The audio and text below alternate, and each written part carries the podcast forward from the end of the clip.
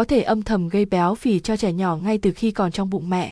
Các nhà khoa học thuộc trường y tế công cộng Maiman ở New York, Mỹ đã tiến hành phân tích các mẫu nước tiểu và cơ thể trẻ em từ 369 cặp mẹ con. Kết quả nghiên cứu cho thấy, phơi nhiễm BPA trước khi sinh có liên quan với chỉ số khối mỡ. Trẻ em tiếp xúc với nồng độ BPA trước khi sinh cao hơn thì có mức độ mỡ cao hơn. Để giảm tiếp xúc với BPA, nhóm nghiên cứu khuyến cáo nên tránh các hộp, chai nhựa, chuyển sang dùng hộp đựng bằng thủy tinh, sứ hoặc thép không gỉ, đặc biệt là đối với thực phẩm nóng và các loại chất lỏng. Nguồn VTVVN